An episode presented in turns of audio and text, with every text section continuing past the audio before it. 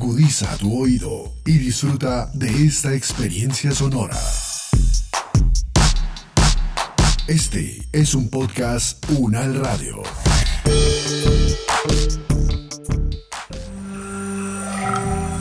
Bienvenidas y bienvenidos a Ambiente Local,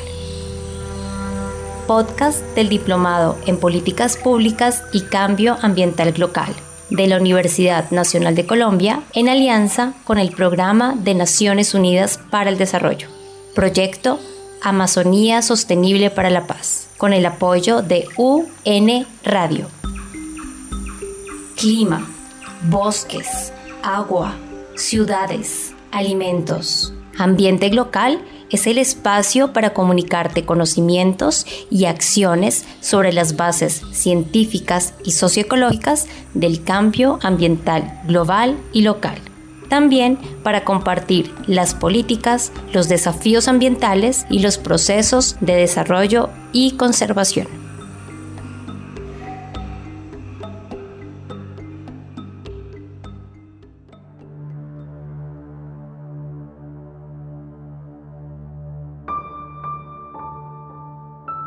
En este podcast compartimos sobre bosques y servicios ecosistémicos, con énfasis en la Amazonía, en la situación actual, en la importancia de las comunidades y de la institucionalidad en la región, en el marco de la sostenibilidad. Compartimos con la profesora Eliana María Jiménez Rojas de la Universidad Nacional de Colombia y directora de los posgrados en la sede Amazonía.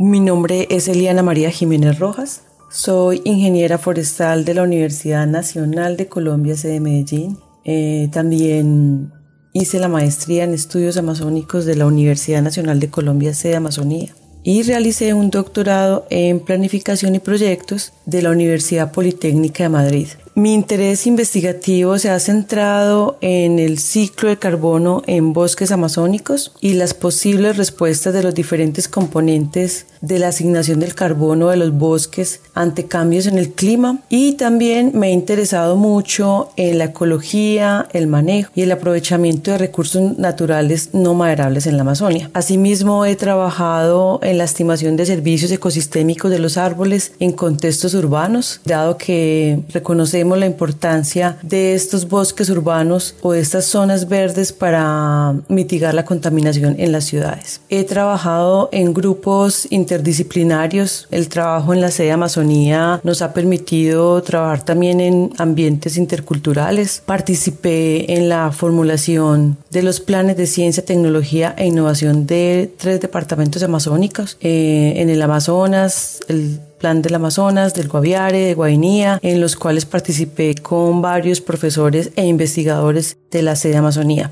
En docencia he trabajado en cursos sobre ecología general, ecología y la dinámica de bosques tropicales, el ciclo del carbón y cambio climático en bosques tropicales con énfasis en la Amazonía. También he participado en cursos de posgrado con otros profesores de la sede Amazonía como el de Geografía y Ecología de la Amazonia. He dictado cursos en restauración de ecosistemas, escritura científica y análisis y tratamiento de datos sobre la ecología, el aprovechamiento de especies forestales no maderables. También he trabajado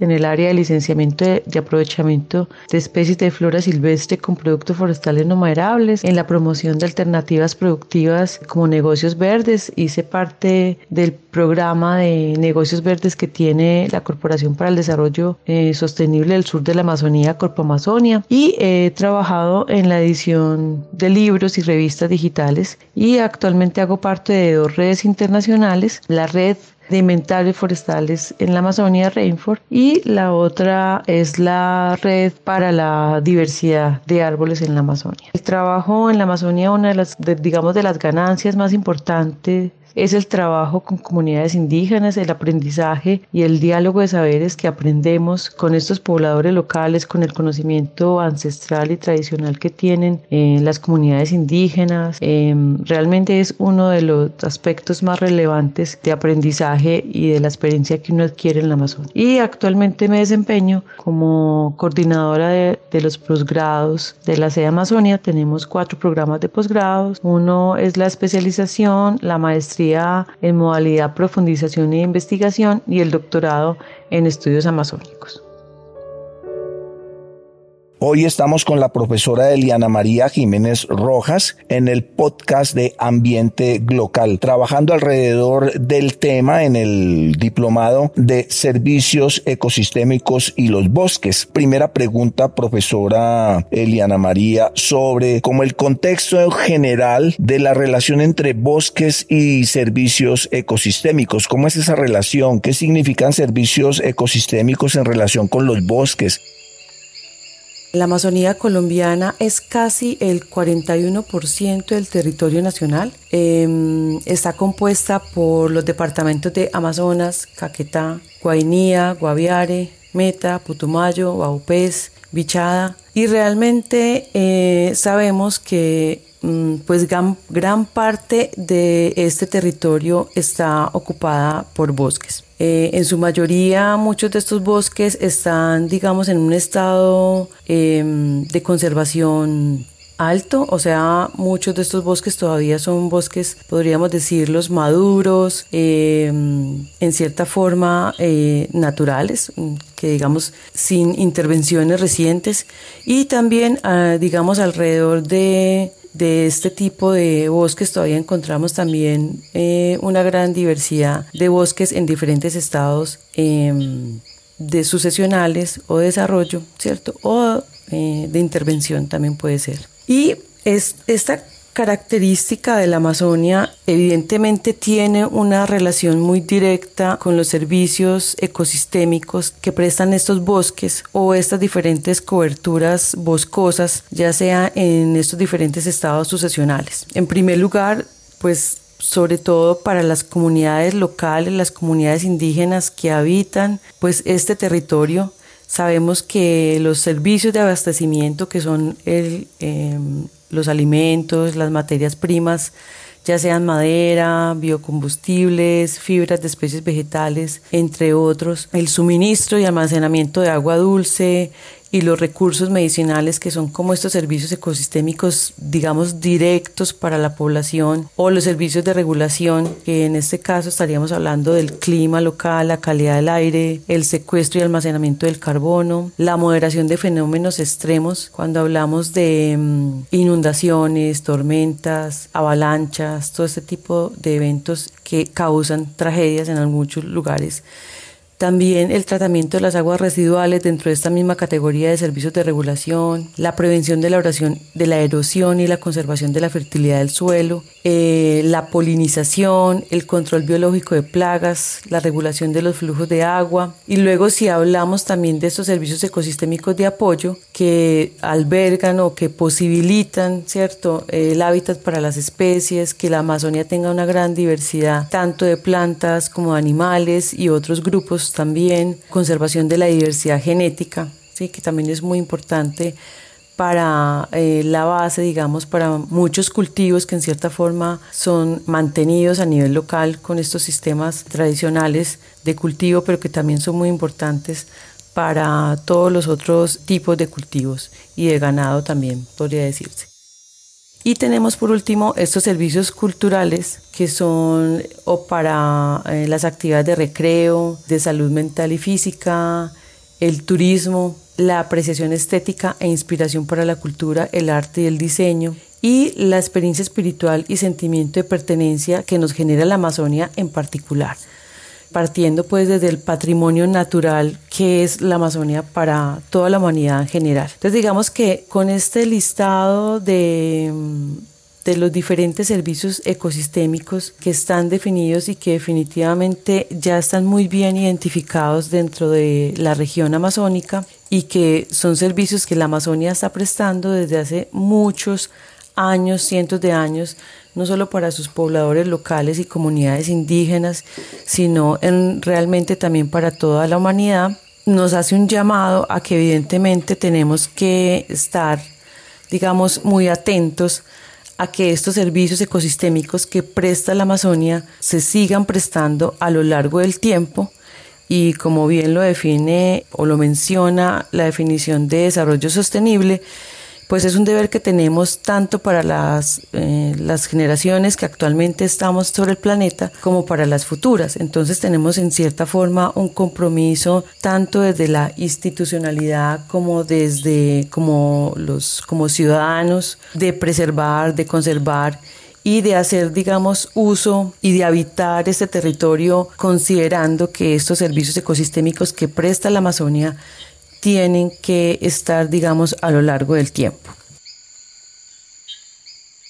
Hay una parte como muy importante de esto que usted está planteando porque uno tiene la tendencia a pensar los servicios ecosistémicos pues desde el punto de vista más biológico, el agua y el aire y los árboles y el consumo de los bosques y las maderas, pero usted ha mencionado unos servicios eh, culturales y a la importancia que tiene eso en las comunidades que habitan en el Amazonas, como las comunidades indígenas y también como unos servicios sociales. Eh, ¿Nos puede contar algo profundizando un poco como en esa parte de los servicios ecosistémicos y su relación con los bosques? Sí, William. Eh, dentro de esta gran categoría, digamos, de servicios culturales, que pueden mencionarse estos cuatro servicios, digamos, identificados, pues evidentemente hay eh, un servicio ecosistémico indirecto que realmente ese patrimonio natural que les comentaba hace un rato, que representa la Amazonia no solamente para sus pobladores locales, sino para el planeta en general y eso tiene un significado muy relevante en la Amazonia precisamente por las culturas indígenas, sobre todo en su mayoría, obviamente también eh, muchas culturas campesinas que ya pues que están en la Amazonía también, que son pobladores locales muy importantes en algunos contextos de este territorio. Y es básicamente eh, pues en cuanto al manejo y a la relación que ellos tienen digamos con la Amazonía propiamente, con este medio eh, pues lleno de bosques y de diferentes tipos de coberturas que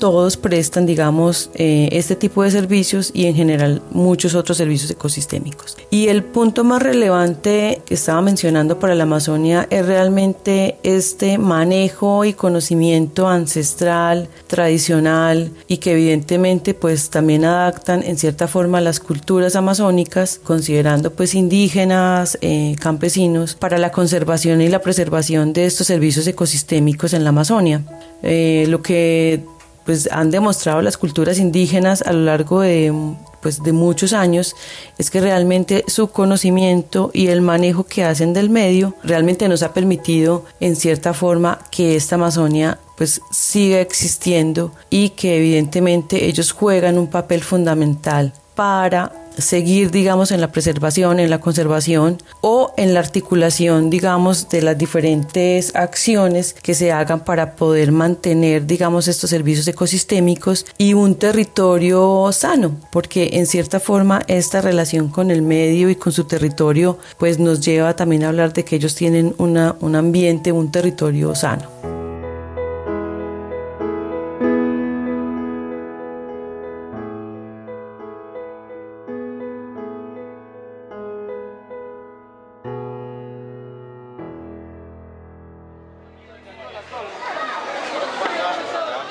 En el Amazonas, pues sí, hay una gran cobertura de bosques, naturaleza, y todos pensamos mucho en el verde del Amazonas, uno como que tiene ese color en su mente cuando habla del Amazonas. Pero también hay unas ciudades y esas ciudades están creciendo, son grandes, demandan servicios. ¿Cómo es esa relación de los bosques con las ciudades? Con esas, además hay unas ciudades grandes en el Amazonas. ¿Cómo es esa relación? Bueno, esas ciudades grandes o pequeñas, amazónicas, realmente eh, todas tienen una, eh, yo diría que aún uno observa, digamos, en ciudades como Iquitos, como Manaos, eh, Leticia, bueno, no, no es una ciudad tan grande pues en comparación con las ciudades amazónicas brasileras, sin embargo hay una relación todavía muy cercana, muy directa con el bosque. Y eso lo puedes ver muy claramente cuando visitas las plazas de mercado encuentras una oferta muy directa del bosque, o sea, encuentras oferta de frutales, de frutos que realmente eh, por sus mismas características, unos frutos exóticos, amazónicos que realmente no vas a encontrar en otras plazas, ni en otros supermercados, ni en otros lugares, porque realmente por sus propias características es muy difícil, digamos, que tengamos la oferta de llevar estos frutos para que la oferta se dé en otros lugares. Eh, las medicinas, también encontramos los, el, mercado de Iquitos, por ejemplo, es un mercado eh, bastante interesante porque se encuentran mucha, una gran oferta de medicinas. Eh, y en Leticia también puedes encontrar oferta y aunque no lo creamos, de todas maneras, muchos de los recursos pesqueros realmente también están relacionados con los bosques. Sí, si nosotros tenemos esos bosques bien conservados, también vamos a tener ríos con muy buena calidad y evidentemente con un recurso pesquero que es pues, un servicio ecosistémico de abastecimiento directo para los pobladores y que también representa una actividad económica. Eso por un lado y en, y, en otro, mm, otro punto muy importante es que definitivamente estas ciudades tenemos que, es, que planearnos para estas transformaciones urbanas, eh, que eso nos lleva digamos al otro módulo que fue plantado en esta cátedra, que es el, el de la transformación y la urbanización en la Amazonia, porque realmente tenemos que estas ciudades deben planearse, deben estar conectadas con esa masa de bosque o de amalgama de, diferentes estados de bosque que se encuentra alrededor. O sea, debemos permitir en cierta forma eh, estar conectados con el bosque que circunda estas, estas grandes ciudades, además porque si nos interesa el turismo, pues el turismo realmente lo que llega a ver en estas ciudades es la fauna, es la vegetación, es poder visitar lugares cercanos, entonces la conexión es muy directa, a pesar pues digamos de las circunstancias también pues que tienen estas grandes ciudades, William. Vamos de comunidades indígenas a ciudades, a bosques, que muestran pues lo que es la diversidad en la Amazonía, no son los únicos actores, pero dan cuenta como esa diversidad y de esos contrastes eh, que presenta la región amazónica. Y dentro de ello también hay una presencia de la institucionalidad de instituciones de educación superior como la Universidad Nacional de Colombia en la sede allá de la Amazonía, el Centro de Pensamiento Amazónico, la cátedra en la que es el contexto del cual hablamos acá en este podcast. No me quiero referir solamente a la institucionalidad de educación superior, sino a la institucionalidad general. Está Corpo Amazonía, el Ministerio, el PNUD con el programa Amazonía Sostenible para la Paz, entre otros, que es aliado con la Universidad Nacional en este diplomado. Hay una serie de agentes institucionales que de alguna manera tratan y trabajan todo este tema de bosques y servicios ecosistémicos. Desde ese punto de vista como de las políticas o del liderazgo, de la gobernabilidad y la gobernanza, ¿usted cómo ve este factor en relación con los bosques y servicios ecosistémicos? ¿Deberían unirse más o están muy unidos, tienen objetivos comunes que se comparten? ¿Cómo ve usted en general ese panorama? Eh, William, cuando vemos actualmente las tasas de deforestación a nivel nacional y particularmente las que se reportan para la Amazonía, eh, creo que hay una, pues una gran preocupación por, por un lado en este sentido en cuanto a que em, a pesar, digamos, desde los, las diferentes, digamos, los diferentes esfuerzos que se han hecho tanto de las instituciones como desde las ONGs o incluso desde la propia comunidad, eh, aún no hemos logrado, digamos, disminuir significativamente las tasas de deforestación. Este factor, en, en primer lugar, y por otro lado, pues en cierta forma, estos escenarios de los fuegos en la Amazonía, que también, digamos, prenden las alarmas, en cuanto al mantenimiento de ese equilibrio natural en cierta forma que tiene eh, la Amazonía en sí como un sistema biofísico eh, que está digamos con una variabilidad natural pero que no que lo que esperamos es que no sobrepasemos esa variabilidad natural para que no se lleguen a ciertos desequilibrios. Además considerando también digamos que algunos eventos por ejemplo como Las sequías se reportan cada vez, pues hemos tenido varios escenarios de sequías en el 2005, la del 2010-2011, luego en el 2015. O sea, digamos que hay unos eventos de sequía que también están siendo más frecuentes. Entonces, digamos que estos puntos, para mencionar solamente algunos, realmente son factores que llevan a que hay un interés global, nacional, regional, local, por trabajar por la Amazonia, para la Amazonia y desde la Amazonia. Entonces, eh, hay muchos esfuerzos, realmente eh, hay esfuerzos muy bien articulados dentro de la institucionalidad en cierta forma. Eh, no obstante, yo creo que dada la complejidad también de la Amazonia, o sea, de sus características ambientales, sociales, económicas, también demandan esfuerzos realmente pues que puedan articular esa complejidad y en ese escenario todos los que trabajamos pues tenemos un reto y un desafío muy grande. Yo considero que aún necesitamos mucho más trabajo articulado que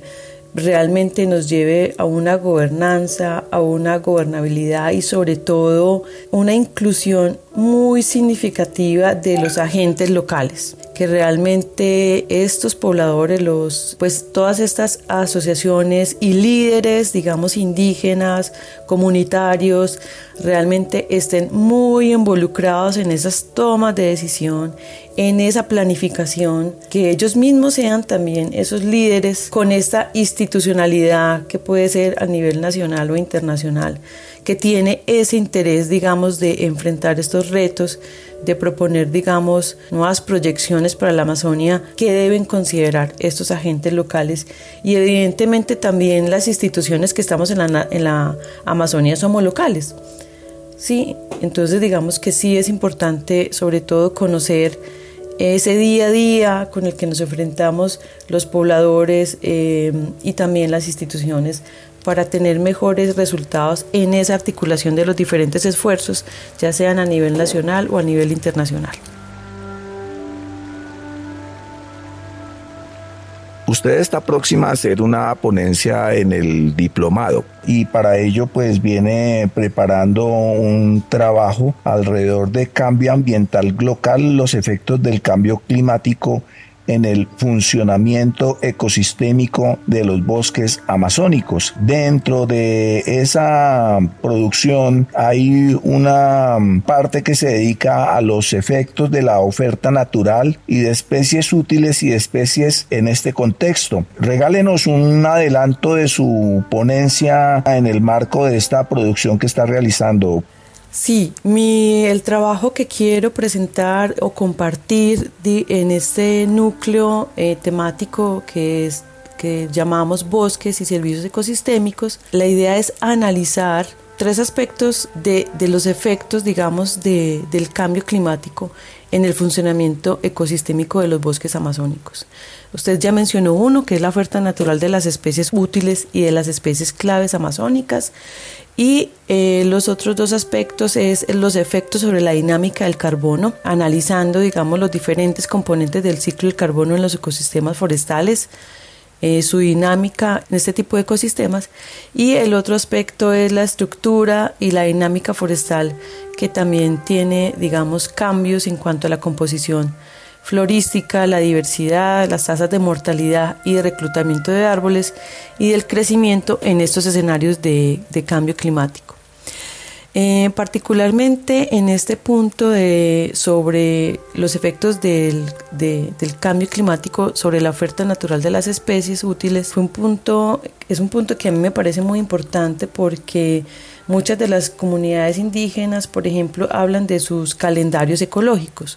y ellos tienen muy bien identificadas como los, los ciclos de producción o de crecimiento de los diferentes productos del bosque y de la chagra, obviamente, de sus cultivos tradicionales que conocemos como chagras. Y si fuéramos, digamos, escépticos sobre creer que hay, digamos, cambio climático, pues realmente la fenología de todas las especies depende mucho del clima. Eh, de hecho, muchos de los cultivos agrícolas, como que son, pues, por ejemplo, el cultivo del café, que es un, un cultivo emblemático para nuestro país, tiene muy buena información de clima, precisamente porque ellos saben que las variables climáticas como la temperatura, la humedad, la precipitación, pues evidentemente puede afectar la producción del café.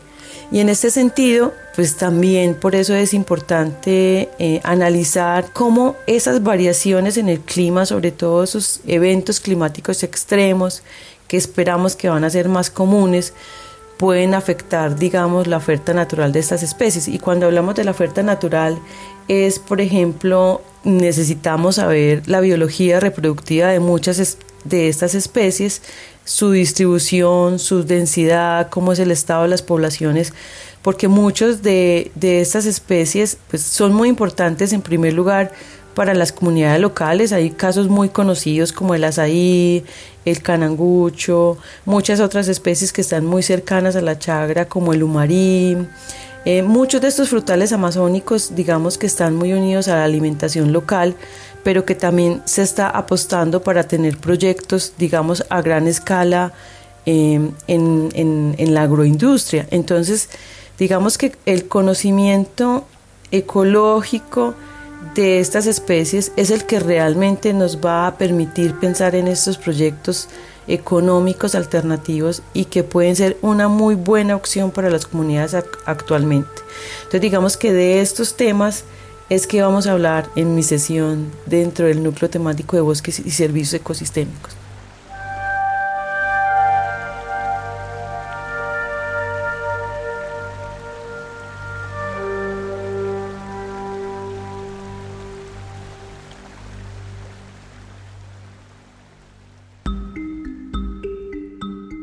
Profesora Eliana María Jiménez Rojas, muchas gracias por participar en este podcast con su valiosa producción intelectual y su intervención eh, eh, tan clara y interesante para la realización de este programa. Muchas gracias. William, muchísimas gracias a usted. Para nosotros es un gusto realmente poder hacer este diplomado, este curso, poder compartir con todos los participantes eh, nuestra experiencia, la de otros colegas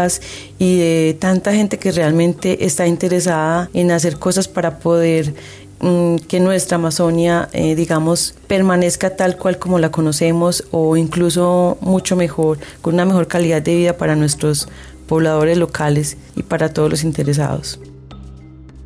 Producción, Gecko Comescubides. Voz, Ana María Pulido.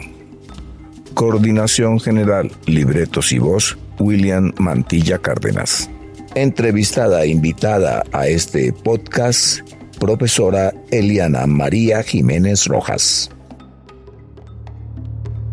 Ambiente Local. Este podcast se realiza como apoyo al Diplomado en Políticas Públicas y Cambio Ambiental Local de la Universidad Nacional de Colombia, sede Amazonía. La Cátedra IMANI, el Grupo de Investigación de Historia, Ambiente y Política el Grupo de Investigación, Ecología y Conservación de Fauna y Flora Silvestre, el Centro de Pensamiento Amazónico, en alianza con el Programa de Naciones Unidas para el Desarrollo PNUD y el proyecto Amazonía Sostenible para la Paz, liderado por el Ministerio de Ambiente y Desarrollo Sostenible, con el apoyo de producción de UN Radio.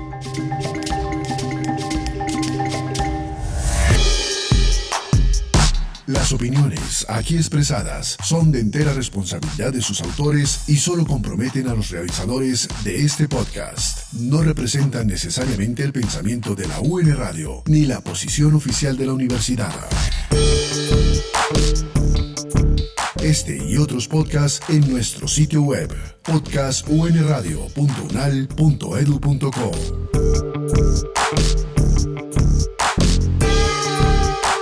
Universidad Nacional de Colombia, proyecto cultural, científico y colectivo de nación.